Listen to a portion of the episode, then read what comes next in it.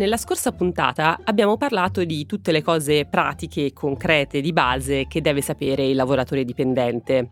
E ne abbiamo parlato appunto in modo concreto, ma a grandi linee. Un passaggio ancora più utile che possiamo fare adesso per tutti i lavoratori dipendenti all'ascolto è spiegare bene come si legge un documento che noi tutti i lavoratori dipendenti conosciamo bene. È un documento pieno di sigle sconosciute, di numeri in ogni dove e spesso ne sappiamo troppo poco. Mi riferisco alla busta paga, il documento che chi è un lavoratore dipendente riceve ogni mese con la comunicazione molto gradevole, devo dire, sull'ammontare dello stipendio di un determinato mese.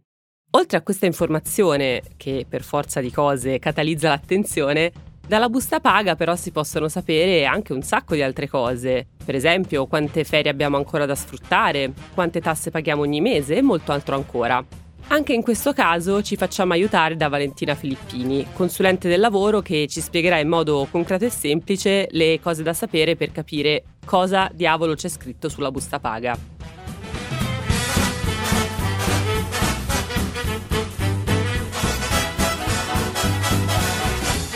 Io sono Maria Sore Lisciandro, sono una giornalista del Post e questo è In Soldoni, il podcast di educazione finanziaria e sulle cose legate ai soldi del Post.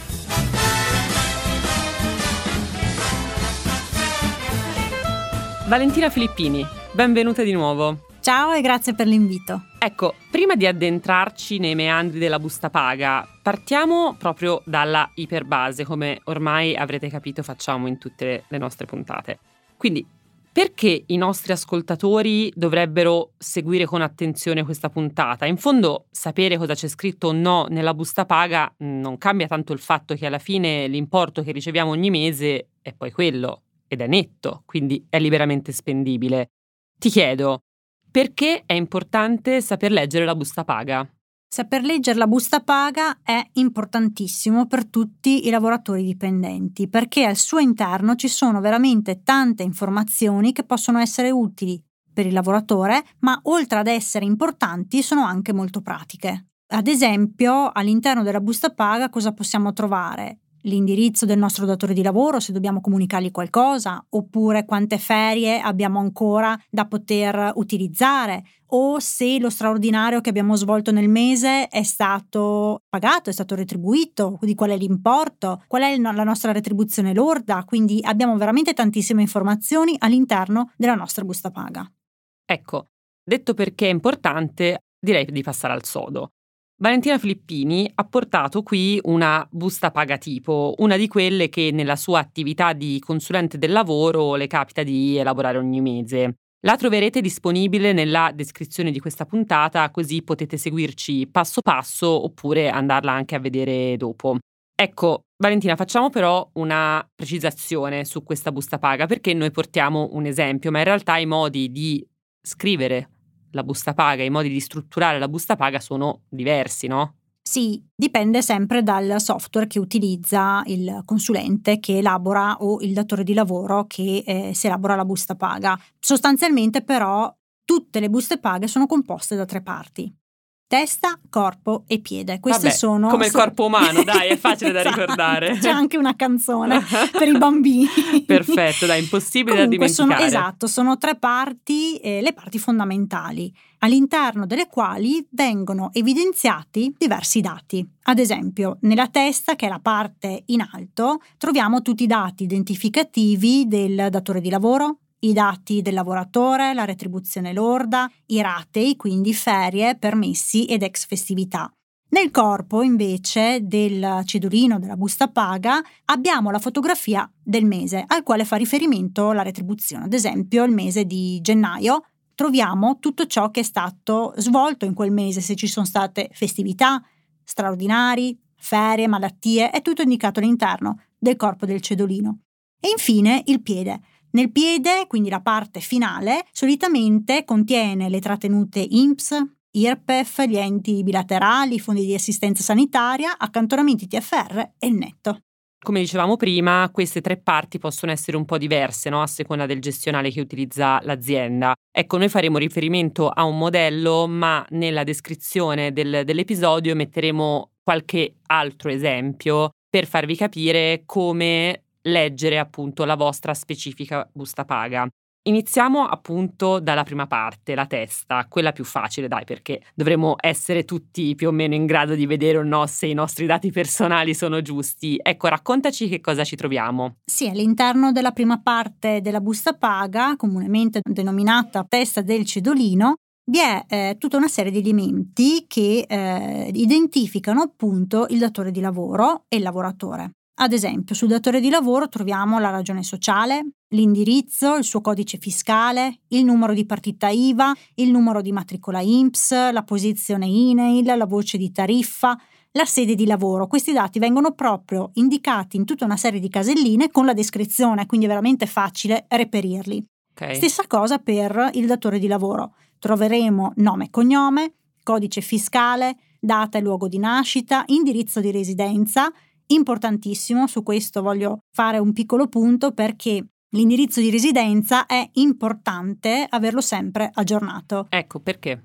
per due motivi principali. Il primo, nel caso in cui il nostro datore di lavoro debba comunicarci dei dati o mandarci delle lettere, ha bisogno del nostro indirizzo. Parliamo di lettere formali, lettere ovviamente. Lettere formali oppure anche delle comunicazioni potrebbe essere un provvedimento disciplinare esatto. se eh, combiniamo qualcosa o semplicemente comunque delle comunicazioni. Altro aspetto è perché grazie alla nostra residenza, indirizzo di residenza, vengono calcolate puntualmente le addizionali comunali e regionali. Se questa non è aggiornata, in sede di 730 ci potrebbero essere delle differenze da corrispondere.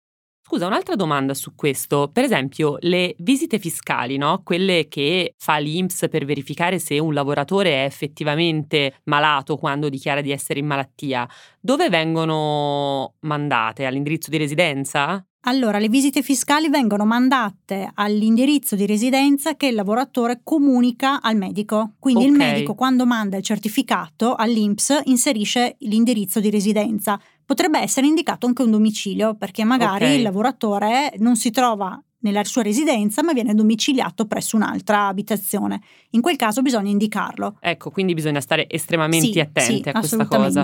Quindi... Oltre a questo, infatti, oltre a quindi all'indirizzo, nome, cognome, codice fiscale, troviamo i dati del rapporto di lavoro, come la qualifica, il contratto collettivo nazionale del lavoro applicato dall'azienda, la data di assunzione, la scadenza del contratto nel caso in cui il rapporto sia a tempo determinato, la data di fine rapporto nel caso in cui ci sia una cessazione dello stesso. Vengono riportati le anzianità di servizio per il calcolo degli scatti di anzianità, la qualifica, il livello, la percentuale del part-time se il lavoro è appunto un contratto a part-time.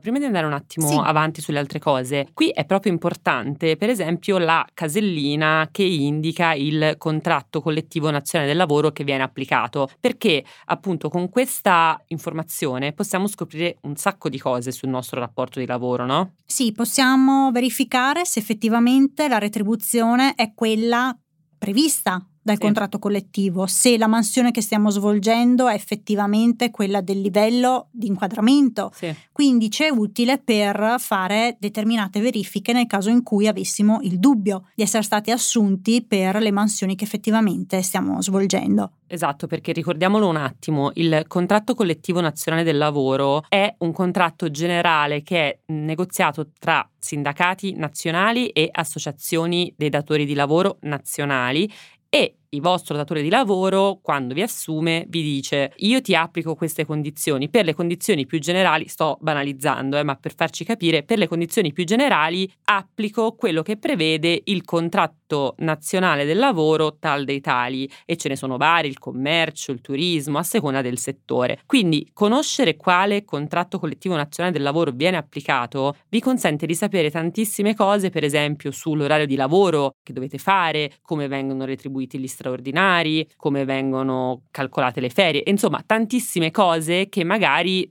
ignorate. Esatto, all'interno soprattutto anche della busta paga possiamo fare appunto queste verifiche. Se il livello è applicato dall'azienda in base al contratto collettivo indicato corrisponde effettivamente a quello che stiamo svolgendo come attività. Oltre a questi dati, quindi dati della, dell'azienda, dati del, del lavoratore, quindi dati identificativi e dati del rapporto di lavoro, troviamo la retribuzione mensile concordata. In questo caso vi è proprio una tabellina che riporta il minimo retributivo previsto dal contratto applicato e eh, i vari mm, elementi previsti dai vari contratti, ci possono essere elementi territoriali anche, sì. oppure eh, gli importi degli scatti di anzianità, sì. se durante il rapporto di lavoro si è maturato lo scatto, o altri elementi come il super minimo, che può essere assorbibile oppure non assorbibile. In ogni caso vi è proprio l'indicazione puntuale di tutti gli elementi retributivi che corrispondono alla nostra retribuzione mensile lorda. Ok, perfetto. E poi da questa retribuzione mensile lorda possiamo ricavare anche altre informazioni più specifiche ancora, ma che sembra una questione di lana caprina, però servono a fare tante valutazioni no, nel corso Sì, della vita, perché sì. si può capire per esempio qual è la retribuzione giornaliera, quindi Sì, quanto guadagniamo esatto. ogni giorno e quanto guadagniamo anche all'ora. E quanto guadagniamo allora? All'interno della busta paga solitamente ci sono proprio queste tre distinzioni, quindi retribuzione lorda mensile, retribuzione giornaliera e retribuzione oraria. Vengono calcolate a seconda dei divisori che cambiano da contratto a contratto. E senti, poi in questa parte c'è anche, non è perché lo so, ma perché lo sto leggendo, non voglio peccare così tanto di tracotanza, ma in questa parte ci sono anche tutti i dati relativi alle ferie, ai permessi e alle festività. Ci spieghi? Sì, all'interno sempre della testa, quindi della parte alta del cedolino, possiamo trovare i dati relativi ai ratei, quali ferie, permessi ed ex festività. Questi ratei vengono suddivisi in residui dell'anno precedente, la tabellina ovviamente viene evidenziata con un numerino nel caso in cui il lavoratore non abbia consumato tutte le ferie dell'anno precedente, le ore o i giorni maturati, goduti e residui ancora da poter utilizzare. Specifico però che questa parte dei ratei non in tutti i cedolini si può trovare nella parte alta, quindi nella testa, ma in alcuni viene indicato nella parte bassa. Quindi se ci state ascoltando con la vostra busta paga sotto mano, sappiate che potrebbe essere anche in fondo e non all'inizio, come abbiamo spiegato. E questa parte qui è particolarmente importante perché appunto consente di fare no, delle valutazioni su le vacanze che si possono prendere, i permessi che possiamo ancora chiedere, insomma è importante sapere quante ferie abbiamo ancora a disposizione per capire se possiamo prendere e scappare alla Hawaii, no? Esattamente. Bene, bene. Bene, dai, direi che fin qui era abbastanza facile. Ora passiamo alla parte un po' più ostica, almeno per me più ostica, ossia quella piena di sigle e numeracci brutti. Raccontaci un po' come funziona la parte definita anche corpo del cedolino. Il corpo del cedolino è la parte centrale ed è la fotografia del mese al quale fa riferimento la retribuzione. In questo spazio vengono rappresentate tutte le voci variabili di competenze di trattenuta del mese di riferimento, relative ovviamente alla prestazione di lavoro del dipendente. Con competenze trattenuta che cosa intendi? Dipendono dalle voci, perché solitamente nel caso in cui il lavoratore venga, eh, abbia svolto l'intero mese di mh, lavoro ordinario, quindi senza assenze o variabili, la retribuzione viene appunto evidenziata tramite una voce dove viene evidenziato l'importo effettivo del mese. Quindi in questo caso è una competenza, cioè ciò che do al dipendente. Cioè quello che spetta al quello dipendente. che spetta. La trattenuta invece è quello che levo dallo stipendio. Solitamente nel campo trattenuta troviamo le addizionali. Le cose Le che fanno male, regio- insomma, quelle che fanno Le- dolore. Le addizionali regionali e comunali vengono evidenziate, quindi ci sarà una voce specifica per ogni addizionale con il corrispettivo importo nella colonna trattenuta, quindi quello è un importo che viene tolto Ok. dal netto del lavoratore. Cioè si sottrae proprio a livello Si matematico. sottrae, sì, sì, sì, sì, sì. Nel corpo del cedolino quindi troviamo tutte le variabili del mese. Come ho detto prima, nel caso in cui si abbia lavorato ordinariamente, quindi tutto il nostro mese senza particolari variabili, troveremo un'unica voce che corrisponde alla nostra retribuzione lorda mensile. In questo campo però vanno evidenziate tutte le varie assenze, delle festività, o se il lavoratore corrisponde ad esempio anche dei buoni pasto, in questo caso viene evidenziato, sarà una voce figurativa che porta il numero e l'importo di buoni pasto spettanti. Ma non solo, nella maggior parte dei cedolini vi sono degli asterischi che fanno Aia. evidenziare al lavoratore se ogni voce riportata all'interno del corpo del cedolino va a incidere ai fini di imponibili INPS e imponibili IRPEF. Qua aiuto, entriamo un po' aiuto, nel dettaglio, nella aiuto. parte difficile. Allora, cerchiamo di spiegarla in modo molto semplice. Sono appunto trattenute che servono da una parte a pagare le tasse, giusto? Quindi la parte imponibile ai fini dell'IRPEF. Sì, esatto, quindi ci sono voci che vanno ad alimentare questo importo su cui noi andremo a calcolare i contributi che dobbiamo all'INPS e poi contributi invece le tasse che dobbiamo ai fini eh, IRPEF. Ok, mentre appunto come dicevi tu i contributi IMSS sono un'altra cosa, non sono le tasse, cioè sono i contributi Sono esatto. i contributi previdenziali che servono a un sacco di cose, quindi Servono sì per la pensione, per la maternità, per la disoccupazione, quindi tutto ciò che ha a che fare l'INPS vanno evidenziati proprio in una voce specifica e l'importo che va trattenuto. E la stessa cosa all'IRPEF, però qui passiamo già alla terza e ultima parte del cedolino, della busta Ok. paga. Nella maggior parte dei casi l'INPS e l'IRPEF vengono evidenziati nella parte finale, quindi nel piede. Alcuni cedolini potrebbero prevedere eh, queste voci nella parte centrale. Quindi Sì. anche lì va verificato appunto all'interno della nostra busta paga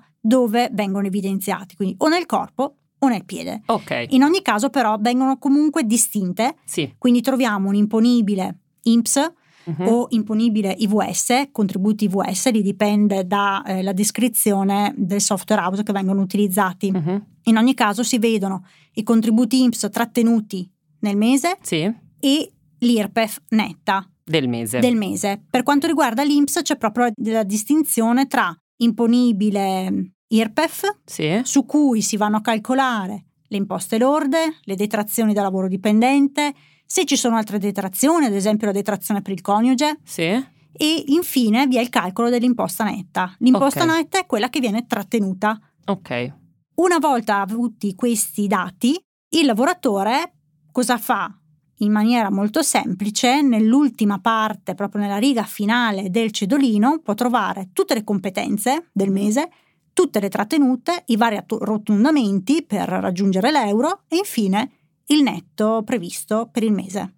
Che è quel numerino bellissimo che ci viene bonificato ogni mese dal datore di lavoro e che solitamente è evidenziato in grigino. Proprio quello. Poi sotto la trattenuta del mese c'è anche un'informazione molto importante che riguarda tutto quello che si è versato nel corso dell'anno, cioè dall'inizio da gennaio fino al mese corrente. E ci spieghi un po' a cosa serve sapere queste cose, se sono cose a cui fare attenzione. Sì, sono dei progressivi, sono progressivi che poi verranno utilizzati per il calcolo del conguaglio di fine anno o in caso di cessazione prima della chiusura dell'anno del rapporto di lavoro. Questi valori servono per calcolare le tasse effettive Dell'anno. dell'anno perché mensilmente questi conteggi vengono fatti su un presunto. Certo. Invece a fine anno vengono calcolate effettivamente gli importi che il, il dipendente ha percepito su cui si andranno a calcolare in definitivo le tasse. Ma eh, senti, poi c'è la parte relativa al TFR. Sì, nel cedolino viene comunque evidenziato il TFR spettante nel mese, quindi Sì. quello maturato. Se si aderisce a un fondo pensione all'interno del corpo del cedolino troveremo una voce specifica della quota di TFR maturato che il datore di lavoro andrà a corrispondere al fondo da noi prescelto Mhm. E si può eh, aver anche visione del TFR accantonato e di quello effettivamente spettante, totale, Ok. dall'inizio del nostro rapporto di lavoro. Ok, quindi quello che ci spetta se noi ci dimettessimo in quel momento. Esatto, esattamente. Quindi il TFR, appunto, noi l'abbiamo spiegato eh, nella puntata sulla vita del lavoratore dipendente, quello che c'è da sapere, ma lo ricordiamo anche qui, il TFR è il trattamento di fine rapporto, ossia una somma pari a appunto una quota della retribuzione mensile che la- l'azienda mette da parte per il dipendente e che può o erogare alla fine del rapporto di lavoro oppure mettere all'interno di un fondo pensione, questo dipende un po' dalla Sì, scelta sì, che sì, voi esatto, fate. il dipendente lo sceglie, è proprio il dipendente che sceglie all'inizio dell'assunzione ma anche in corso del, del rapporto di lavoro se destinare il proprio TFR, quindi le quote maturate, ad un fondo particolare, ad un fondo pensione.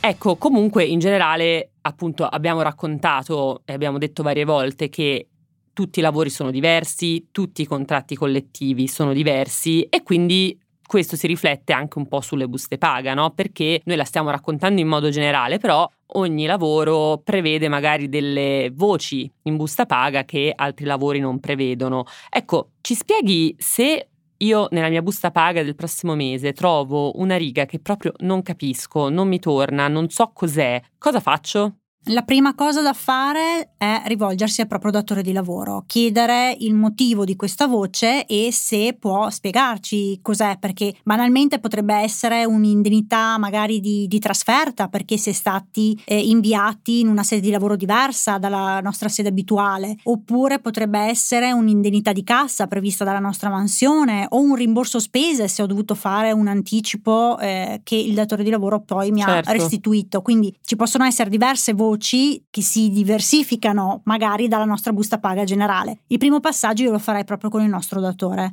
certo. che eh, sicuramente saprà darci una risposta. Altrimenti ci si può rivolgere ad un professionista o eh, anche ai sindacati. Certo, perché ovviamente una voce in più sulla busta paga non è che per forza è una cosa negativa, non deve essere per forza una trattenuta, non siamo catastrofici, ma può essere anche magari una competenza, quindi una cosa che ci spetta, ma è giusto esserne, esserne consapevoli. Esatto, assolutamente. Bene, Valentina Filippini, grazie. Grazie a voi dell'invito, vi saluto. Come per ogni episodio troverete nella descrizione una serie di testi per aiutarvi ad approfondire alcuni temi, oltre che appunto il facsimile della busta paga che abbiamo usato per questo episodio.